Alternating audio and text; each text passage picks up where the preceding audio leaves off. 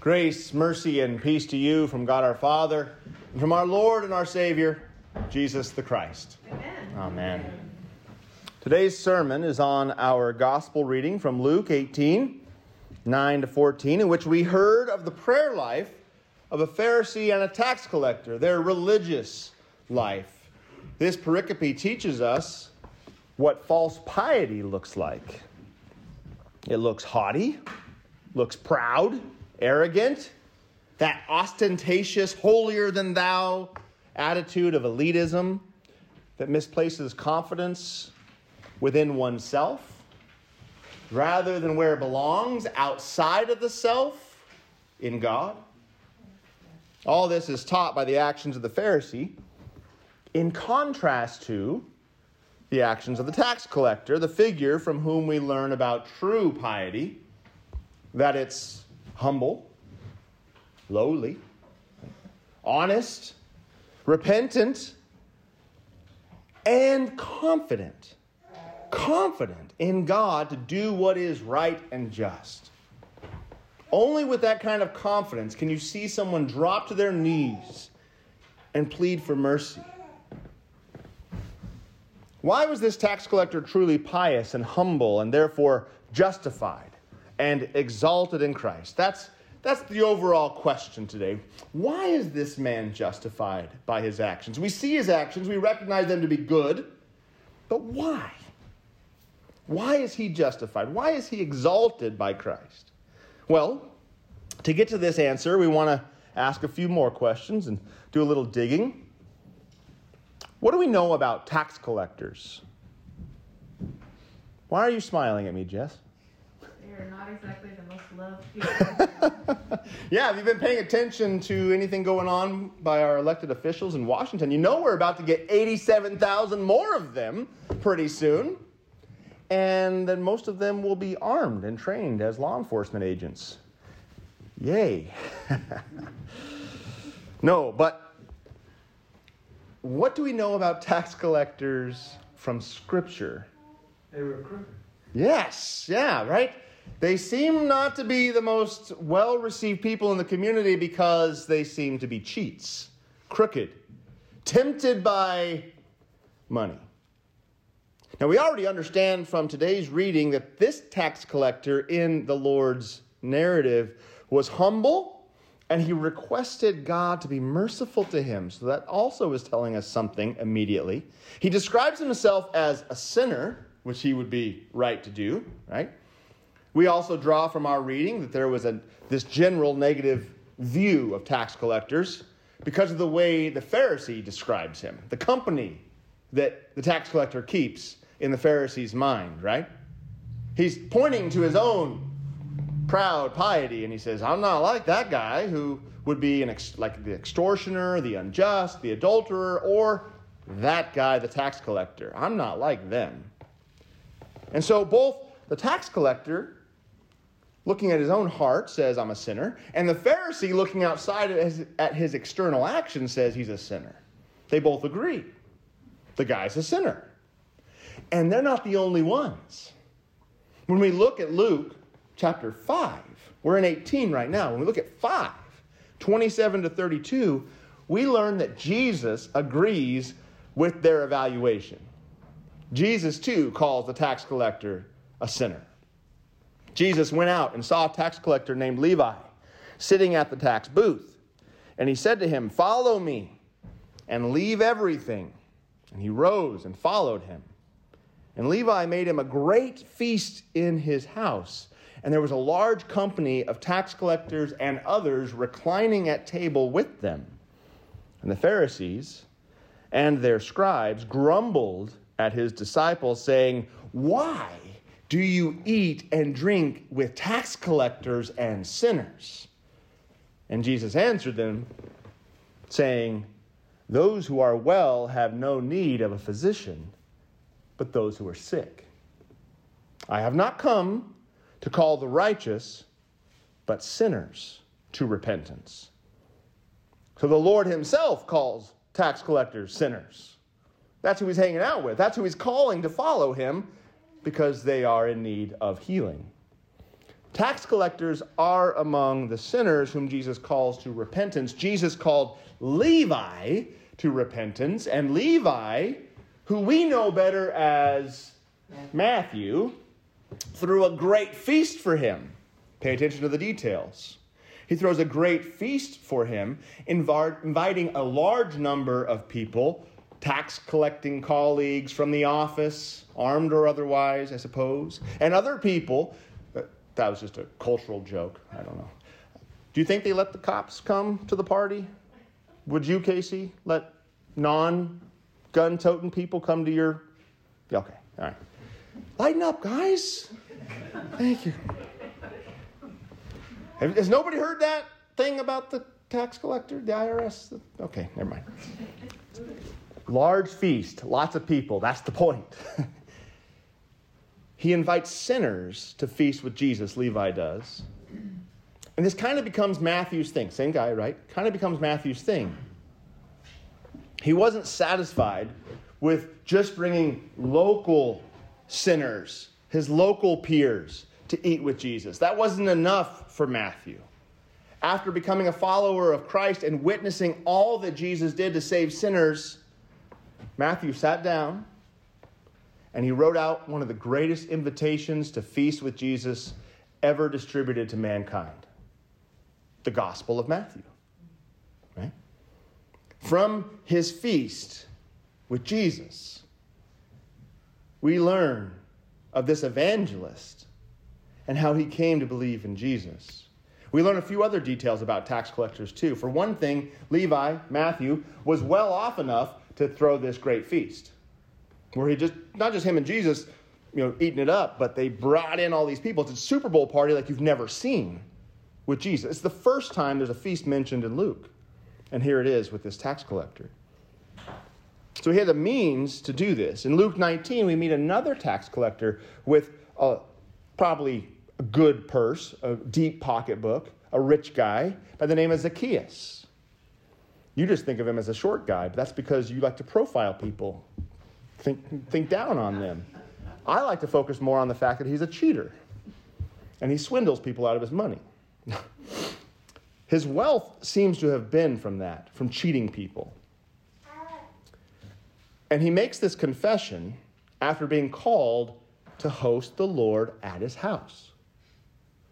So Jesus does like to eat, likes to dine, likes to stay with these outcasts, these tax collectors. Like Matthew and the tax collector praying inside of the Pharisee in today's gospel reading, Zacchaeus repented of his sins when he saw the Lord and engaged with the Lord. The analogy Jesus uses when explaining to the Pharisees why he eats and drinks with these sinners, such as tax collectors, is a medical one. He says, Those who are well have no need of a physician, but those who are sick. Can anyone relate with that? We all can relate with that, right? We also can all relate with the people who are in denial when they are sick of needing help, of needing a physician. Right? I, I don't need to go to the doctor, I'm okay. I'll be, off, I'll be fine. That's a Pharisaical, when we bring that into the theology, the spiritual realm, that's a Pharisaical response to the, the gift of healing that Jesus gives us. I don't need Jesus. I'll rub a little dirt on it, I'll be good. Uh, maybe in baseball, but not when it comes to Jesus. So, why is the tax collector from our gospel pericope truly pious and humble and therefore justified, exalted by Christ? Well, because tax collectors, at least the ones that God tells us about in the Bible, understood that they were sick and understood that they needed a doctor. And this we understand from our gospel text. The Pharisees' prayer was the sort prayed by one who's in denial of his illness. The tax collector's prayer was brutally honest a prayer of a patient at the mercy of his doctor. Not only am I sick with this disease, Jesus, but also this one, this one, this one, and this one. Oh, and don't forget to look there. That also has been ailing me. It's revealing everything. When my family goes to the doctor, I'm the guy who wants to tell the doctor every little thing about everything wrong with everyone, right? And Jessica's like, they don't need to know that. Like, no, no, like we're in the doctor's office. This is the time. Tell them everything so they can help us. Jessica's a little more prudent, and she's like, they're not asking us about that right now. They need to know about this thing, right? Um, we want to ex- confess all that we can to Jesus. Be more like me. That's not to put Jessica in a bad light. That analogy went really bad really fast. Um, in the regards to tell Jesus all your problems is the point. Be more like my wife every other time. That's, that's what I try to do. And this is our Lord have mercy. Thank you. Thank you for being the one who forgives our sins. This is our lesson today. You are a sinner just like me. Only when you're honest about what you will bring to the table, who you are, that you're a sinner, only then, when you can confront your trespasses, will you receive the redemption that Jesus wants to give you, that Jesus has given you by coming and dying on the cross for you. That is when he justifies you. That's how he exalts you. But it's through that confession that you then receive that absolution. It's being like the tax collector, saying, Lord, have mercy on me, a sinner. Not even feeling worthy enough to even come near or even to look in the direction of God, but just staying far off, feeling like you're not worthy. And the Lord comes and says, No, you are through me. Come. What did Jesus say to the repentant sinner, tax collector, in our text? Luke 18 14. I tell you, this man went down to his house justified. We believe that we are justified by faith alone, in Christ alone. For everyone who exalts himself will be humbled, but the one who humbles himself will be exalted. He says the same thing to you when you repent of your sins and pray for mercy. He did it this very, this very morning in confession and absolution. This is why I ask everyone who is able to kneel, to be lowly. You ever heard the phrase of being cut off at the knees? I heard it all the time growing up. I, my dad always wanted to cut me off at the knees. Don't know why. I was, my mom said I was an angel, but my dad said he's going to cut me off at the knees. I don't know what was going on. I needed a dose of humility. This is why we, we kneel, to be lowered in stature before our Lord. And then he raises us up. Humble yourselves, dear saints. Repent of your sins. Be like Matthew and Zacchaeus and all the other tax collectors who, having been baptized, declared God to be just.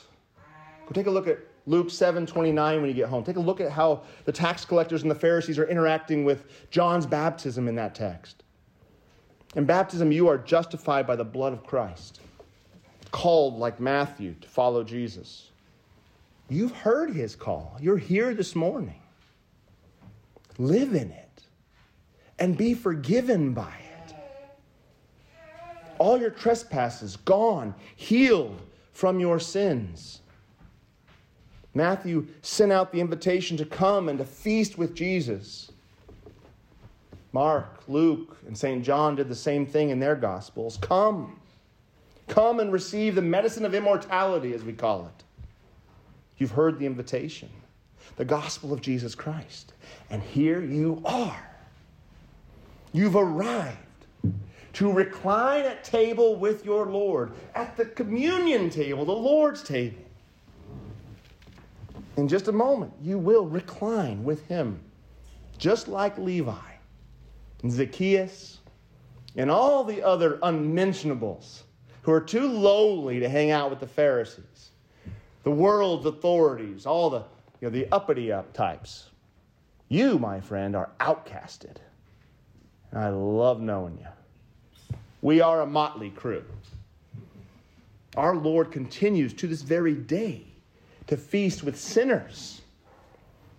We are the kind of people he likes to rub elbows with extortioners, unjust, adulterers, tax collectors, Even Pharisees, if they would ever humble themselves enough to be forgiven. And even you. Yes, even you can feast with the Lord. What sins have you committed?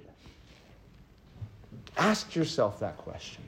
If someone was describing you, writing about your prayer life, your, if you were in the example today, we have one described as a Pharisee, we have one described as a tax collector, we have mention of extortioner, adulterer, unjust.